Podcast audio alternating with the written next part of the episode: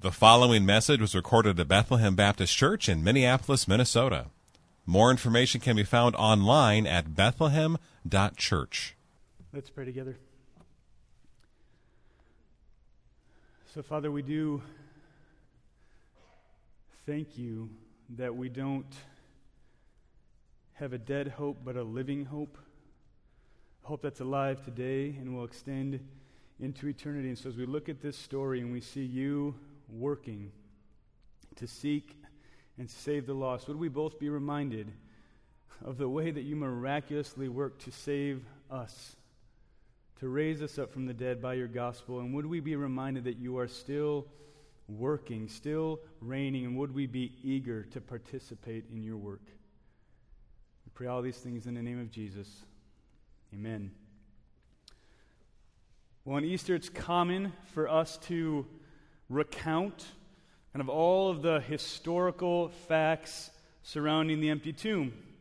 We have these historical witnesses, we have the apologetic of the fearful disciples who are turned into bold followers willing to die for the name of Jesus.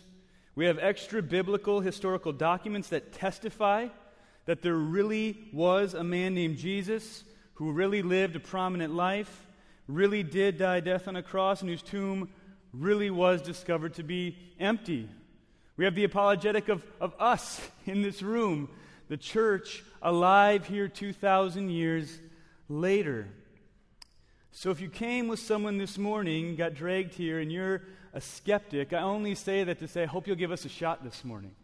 Hope that you'll tune in and listen to the story and think to yourself, is this true? Is this real?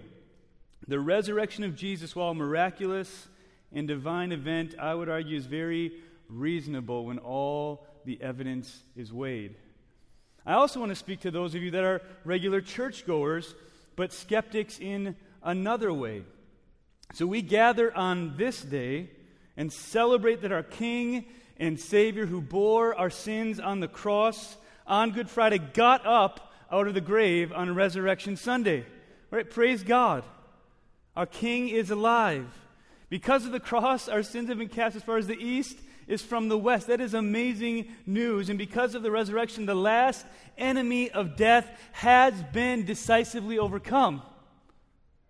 Yet sometimes, if you're like me, we live the rest of our lives in a frustrated and fearful state of mind. And what I don't want today to be for you is just a shot of adrenaline. Adrenaline doesn't solve anything. Our sinful hearts, the sin all around us, and the suffering all around us slowly conspire to beat us down. Kids, have you ever had just a terrible, horrible, no good, very bad day? Why do adults love that book? Because we've had those kind of days. Maybe you've had a few in a row in 2020 and 2021. Perhaps you've resigned yourself, even as a Christian who believes Jesus is alive, to simply surviving rather than thriving in your life in Christ. And so I just want to remind you at the very beginning of this sermon on Resurrection Sunday that the first few verses of Acts tell us that Jesus is still alive, He's still reigning, and He's still working among us. I don't want you to only have resurrection hope once per year. Like this adrenaline rush that's supposed to carry you through the rest of the year, and really it wears out by Wednesday. What I want is for you to believe in the power of the risen Savior day by day. Do you believe that Jesus is still reigning and working in your life? Do you? Like, ask yourself the question. Use the adrenaline to muster up a yes this morning that you try to believe going forward. Do you believe He's still reigning and working in you? The most broken, horrible, ugly parts of you no one else has seen? Do you believe you're still reigning and working in your relationships? Do you believe you're still reigning and working in your worst suffering? Do you believe you're still reigning and working in your parenting, reigning and working in your family, reigning and working in your neighborhood, reigning and working and going to the nations? do we believe that? Or is this morning all the songs just an adrenaline rush?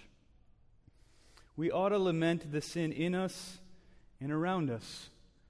We ought to lament the suffering and the brokenness, but we don't lament as those with no hope. We don't need to. We don't lament as though our Savior is dead and buried and the game is over. No, we lament like every day is filled with the hope of a buzzer beater driving down the court with three seconds left, and it goes in every single time for the Christian. Every single time in those moments, like last night as I'm watching, we live for that elation, and that elation is an emotion that reminds us that the Christian always wins. There is final victory in Christ, and we have it every single day. We lament with a big hope that the King of Kings is alive and working and intends to keep redeeming and restoring until the day he comes back and makes all things new. So if you're new with us today here, just want to catch you up with a couple sentences. We've been in the book of Acts.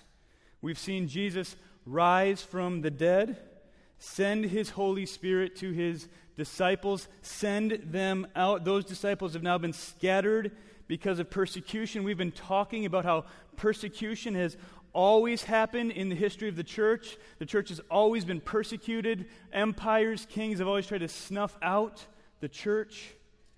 And yet here we are today in Lakeville, Minnesota, pretty far from Jerusalem and Samaria, pretty far from Ethiopia, which is now Sudan alive and singing because our Savior is still alive and working. And in this text today, we see the King of Kings alive and in action to seek and to save the lost. So let's dive into this text. It is an awesome text. Point number one the leading providence of the living Christ. So I think Luke, the author of Acts, wants us to see how the risen Christ is constantly working in the details to seek and to save the lost. So look at verse 25. If you have your Bible or your phone or whatever you got with you, peek on with someone else to get a big picture summary of what's happening. It says, Now when they had testified and spoken the word of the Lord, that's the apostles, they returned to Jerusalem preaching the gospel to many villages of the Samaritans. So the gospel is now spreading beyond Jerusalem, going to Samaria, to a people that were despised and rejected by the Jews. This is a gospel that is for all people who will trust in Jesus, a gospel that will go to the nations. If you're here today and you felt ignored, maybe even despised by society, this good news is for people just like you. If you're here today and you think you've sinned too much for Jesus to ever save you, Come back next week and hear Bruce talk about the Apostle Paul, who was a murderer of the church, and God reached in and saved. The gospel continues to spread beyond Jerusalem, fulfilling the promise Jesus made in chapter 1 that it would spread to the ends of the earth. So last week, we left Philip preaching the good news of Jesus, healing all sorts of people, and just this massive revival breaking out with the power of the gospel and the power of healing. And if you ask me, right, that's the kind of time you want to stay in that place. Right? Just keep ministering there. It's a successful ministry, but now we begin to see the leading providence of God. So I just want to walk through this first point and show you how God is leading in his providence in this story. So look at verse 26, for example. An angel of the Lord shows up and directs Philip to leave his successful ministry in Samaria and literally head out to the middle of nowhere. Hey, I know things are going really well here. People are being saved and baptized and healed, but why don't you actually head out to the middle of the desert? Or verses 27 to 28. We see the providence of God as an Ethiopian eunuch, a high ranking official in the court of the queen, is on his way back from worship in Jerusalem. Now, put this in perspective. This is about a 1,500 mile journey both ways. Right? This is a five month journey both ways. What are the chances that someone's just going to bump into him in the middle of his five month journey in the desert? Or, notice this this eunuch is of a different ethnicity, and this is the beginning of the gospel going to the ends of the earth. The, the keeping of the promise from chapter 1. The gospel is for every class, for every ethnicity. In fact, this eunuch, because of his status as, status as a eunuch and his ethnicity, would have only been able to go to the court of the Gentiles when he was in Jerusalem for worship. In other words, he would have been shut out from the most intimate fellowship and worship of God. But here he's about to find out in the middle of the desert, after his journey to worship, now he's on his way back. He's in the middle of the desert, and here is where he finds out I can have access to the Holy of Holies. I can have access, 24 7 access to the King of Kings, and there's a day coming when I'm going to worship around the throne with every tribe, tongue, people, language, and nation for all of eternity. Or in verse 29, the Holy Spirit tells Philip, Get over to that chariot. Or in verses 30 to 31, as Philip gets to him, we discover this eunuch returning from Jerusalem is reading Isaiah 53. Wouldn't you like someone to be reading Isaiah 53 and ask you about it if you want to share the gospel with them?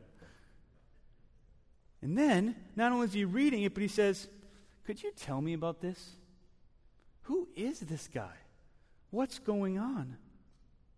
And then in verses 36 to 38, they just happen to come upon some water in the desert. You can go back and study the history. There are not many places where there was water. But they just happen to come upon some water, so this eunuch can immediately declare himself a follower of Jesus in the waters of baptism. Right? It's not like they could just heat up or not heat up, I guess, the baptismal and say, We're going to do it today. Right here, there in the middle of the desert, here's some water. Let's declare you a follower of Jesus while I'm with you. Do you see in this story the providential leading of the living Christ here to seek and to save the lost of all nations? Do you see it? This is not coincidence. God will orchestrate every detail it takes to seek and to save the lost. And maybe today, sitting in this room, maybe even against your will, you're that eunuch. Perhaps God has been arranging people and places to help you hear about Him, and I'm just begging you today listen.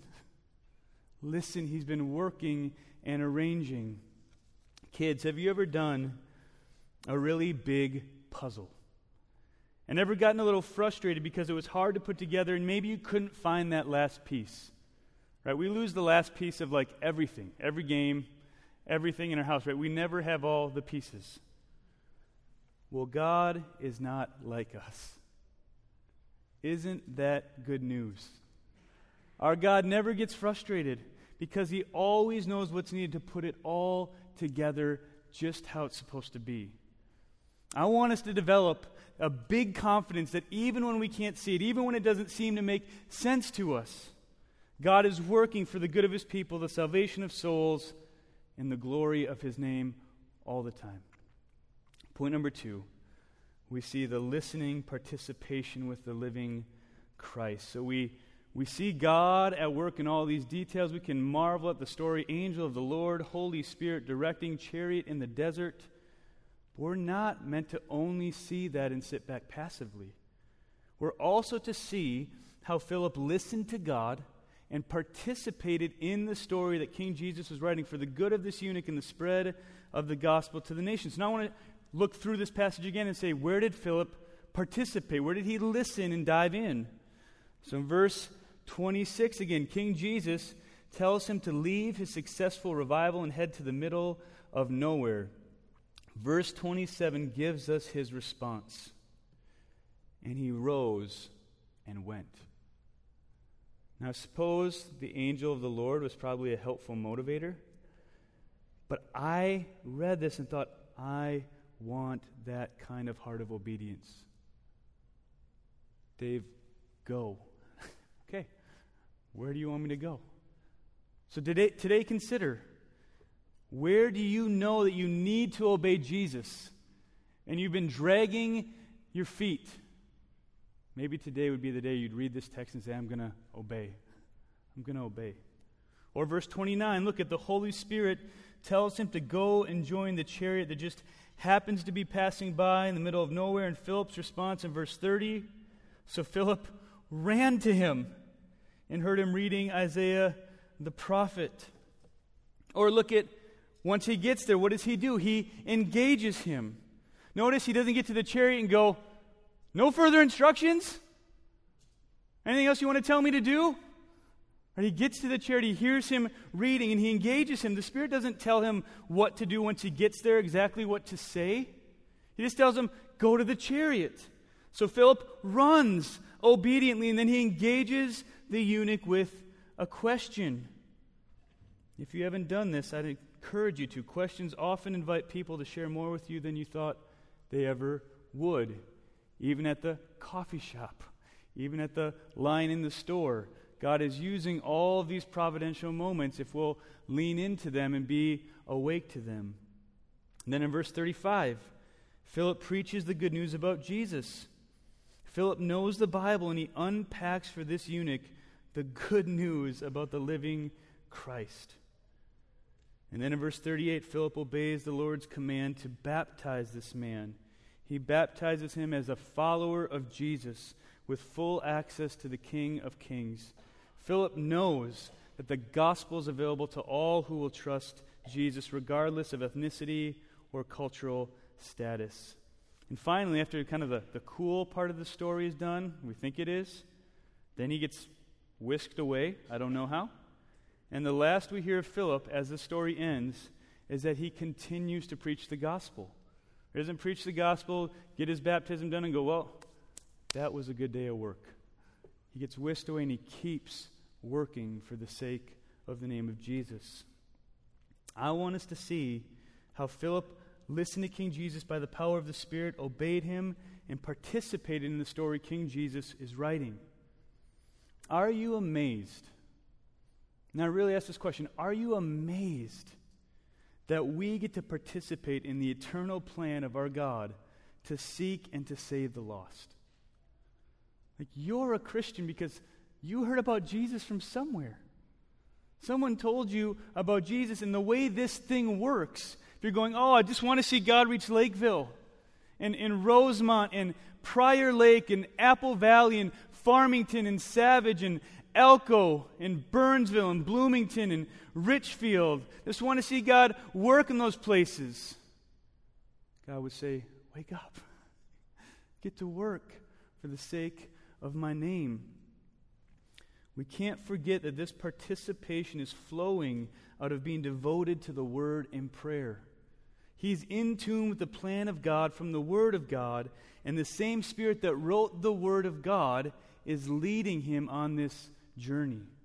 So if Jesus is alive and working, and he means to lead us as we lean in and participate, are we listening? Are we listening? Are we in tune with him in his word?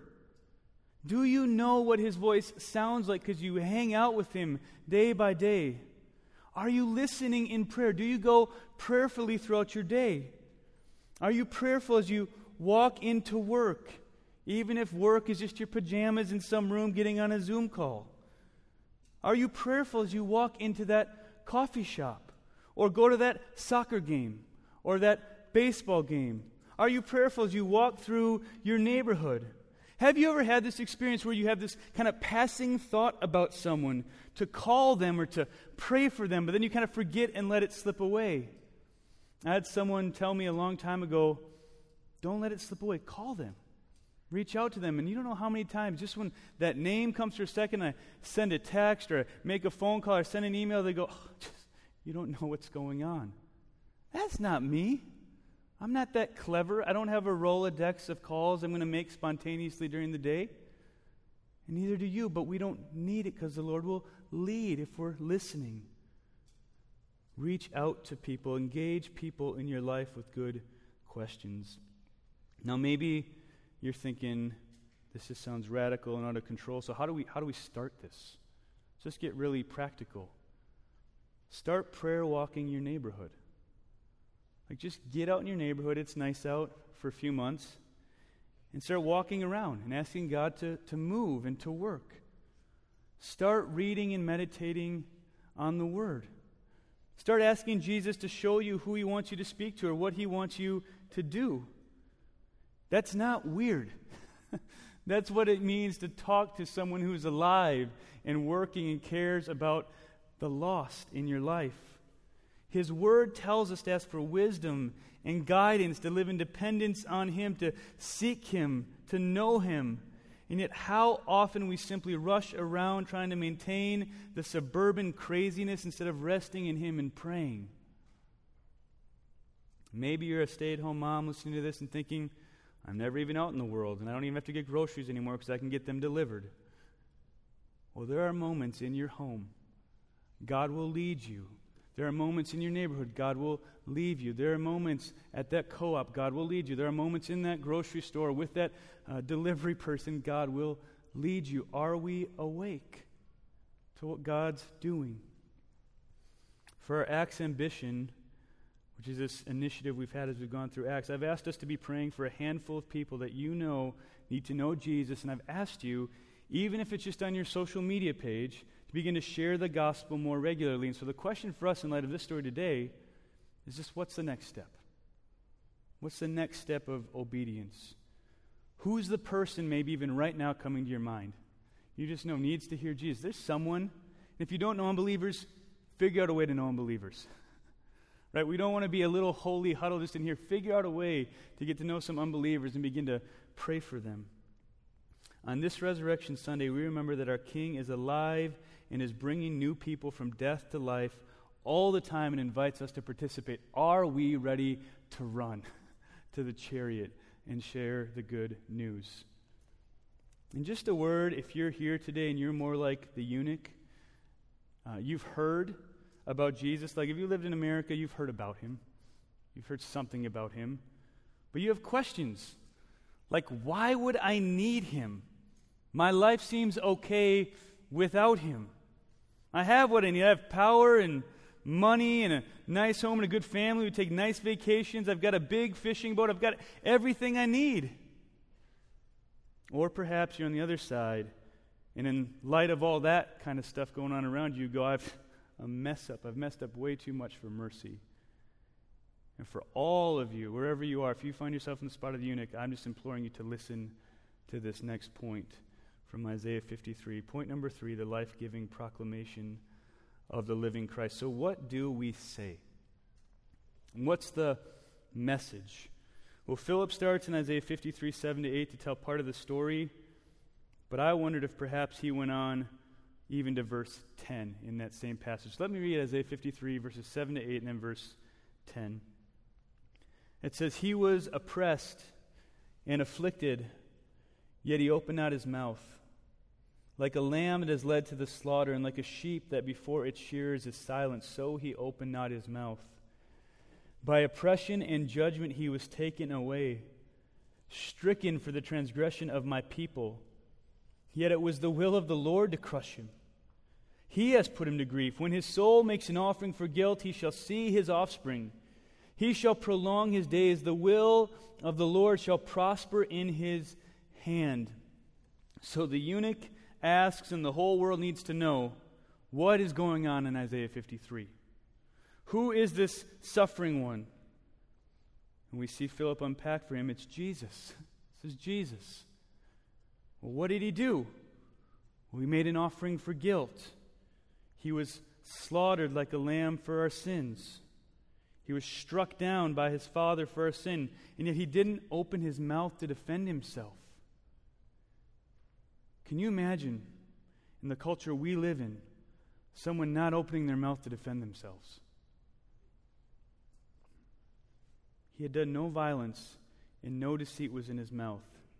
And yet the Father crushed him instead of us. Why? That would be the next question if you'd ask, why? That seems crazy. Because this was the only way.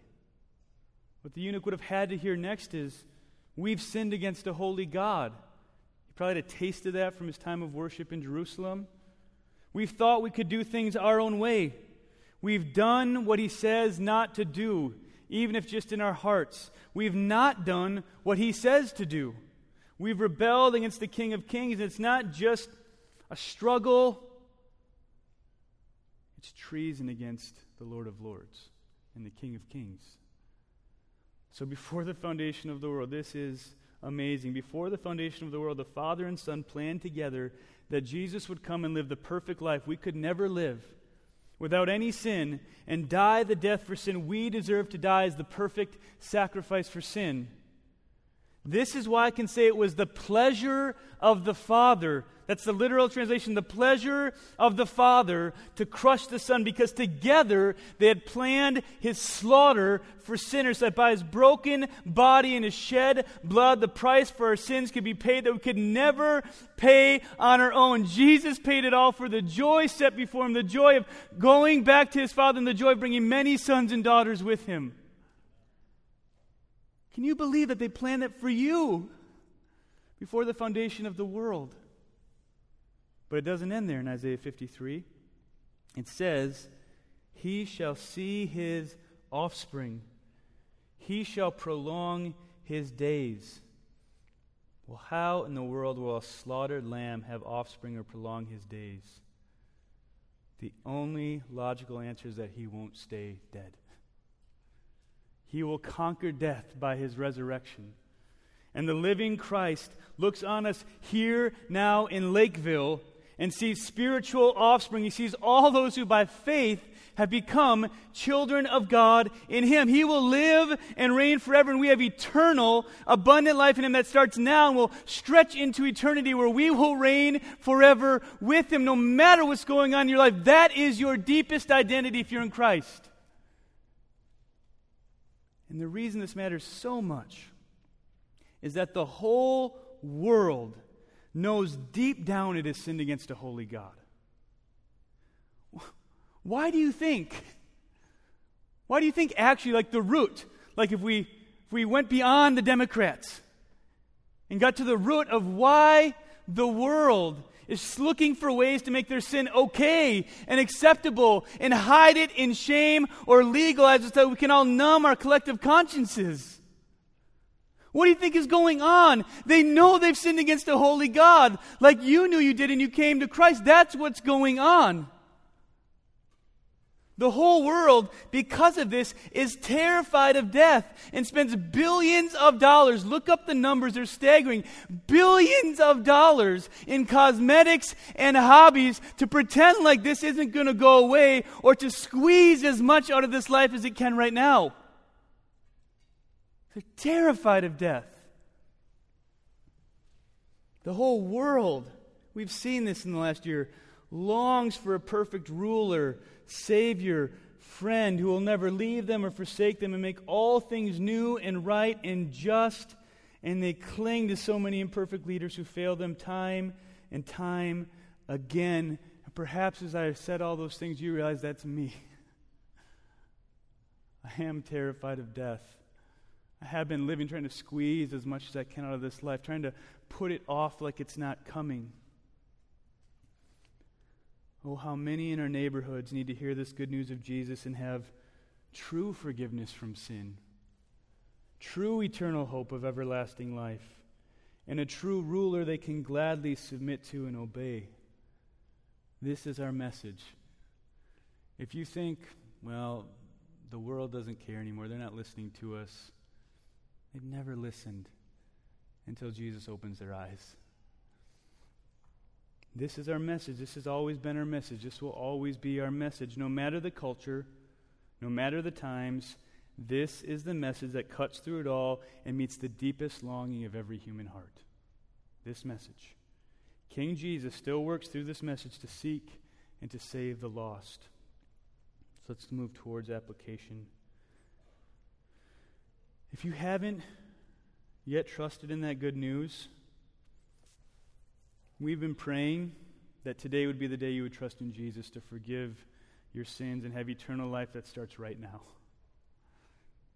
And for those of us that have trusted in Jesus, the good news is that in Him, by faith in Him, we have been made alive. And we can work for the sake of His name with resurrection hope.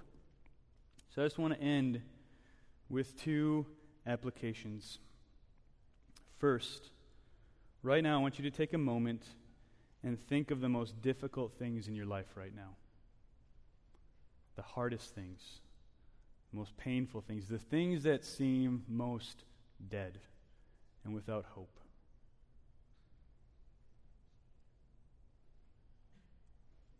Maybe it's suffering. Maybe it's your parenting. Maybe it's your marriage. Maybe it's your finances, your work situation. Maybe it's your relationships. Maybe it's sin. Whatever it is, the Lord knows it. So bring it, bring it to Him right now. This, this is the hardest. This is the worst. This is where I feel hopeless. Do you believe that if you're alive in Jesus, that He can bring about new life in that situation? That you can walk in new life even in those hardest things? We just recited it. Romans 6 4 says, We are buried, therefore, with him by baptism into death, in order that just as Christ was raised from the dead by the glory of the Father, we too might walk in newness of life. So, baptism is this picture of our death to sin with Christ. And then our new life with him. Romans 6 4 says, We are raised up that we might walk in newness of life. And what I love about the gospel that we don't talk about quite as much is yes, there's eternal life coming. Yes, that's good news. But that means walking now in newness of life. Jesus came that we might have life and have it abundantly now, right? The devil comes to steal and kill and destroy, but he came that you might have life and have it abundantly now, that you might walk in newness of life. Now there is new life to walk in because of the resurrection power at work in you by the Holy Spirit. So I just want you to take a moment and ask God now to come and bring newness of life. Come and bring resurrection power to those hard and hopeless areas for His glory. Come and help you have an eternal perspective. Walk in hope instead of despair. There's so many counseling situations or hard situations in the church where, as a pastor, I just want to go you could, you could just see hope, you could just get a glimmer of how big God is and what the resurrection was like, and that there's still resurrection power. If you could just get a glimpse, and maybe you're here today and you haven't had a glimpse like that for a long time, but there is that kind of resurrection power available for us to walk in newness of life. I just want you to taste it this morning and ask for help to walk in it. Second, I want you to begin asking God to energize you with resurrection hope to actually participate in the work that our living, leading, and life giving King is doing. In other words, what is your part in the story? And the answer cannot be, I don't have one. Not if you're a Christian. It can't be, I don't have one. We should be hopeful, hospitable, happy, and humble people who are always seeking to do the work of the Lord. Why? Why do I say hopeful, hospitable, happy, humble? Because there's nothing up for grabs for us, ultimately. Absolutely nothing. We will be with Jesus forever because our King is alive and has raised us up, and in him we will never die. It's exactly what the Apostle Paul says in 1 Corinthians 15 verses 56 to 58, he says, The sting of death is sin. The power of sin is the law. But thanks be to God who gives us the victory through our Lord Jesus Christ. Therefore, sit in your home on your La-Z-Boy and watch him work. No. Obviously, La-Z-Boy is not a new translation. Right? Therefore, because of that, my beloved brothers, be steadfast, immovable, always abounding in the work of the Lord, knowing that because of the resurrection, because of your victory, your labor is not in vain. The sting of death is gone for us because our sins have been forgiven. We don't have to live anymore for the joys and comforts of this life alone.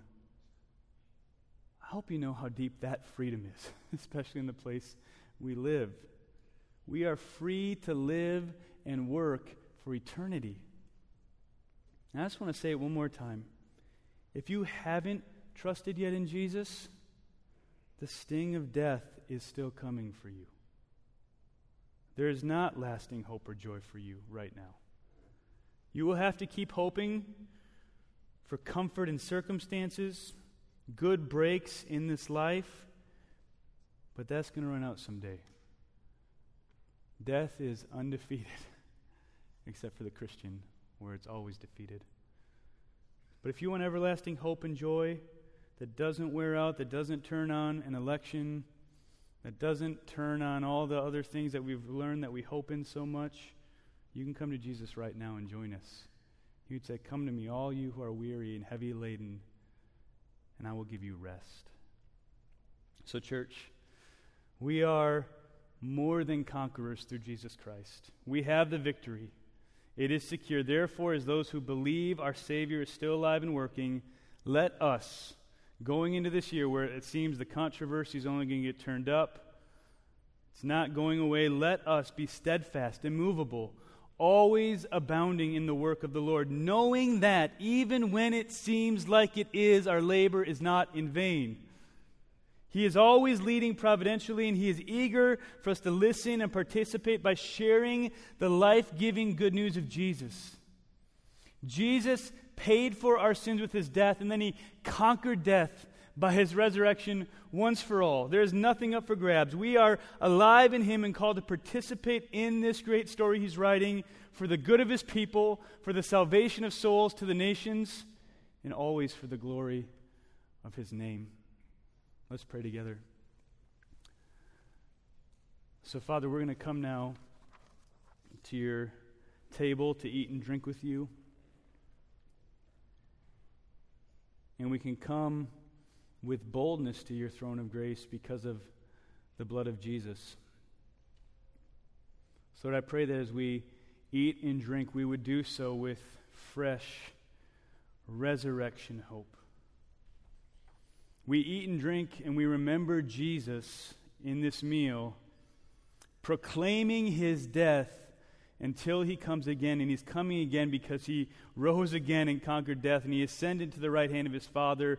And the next time he comes, it won't be on a, a foal of a donkey, it'll be on a war horse.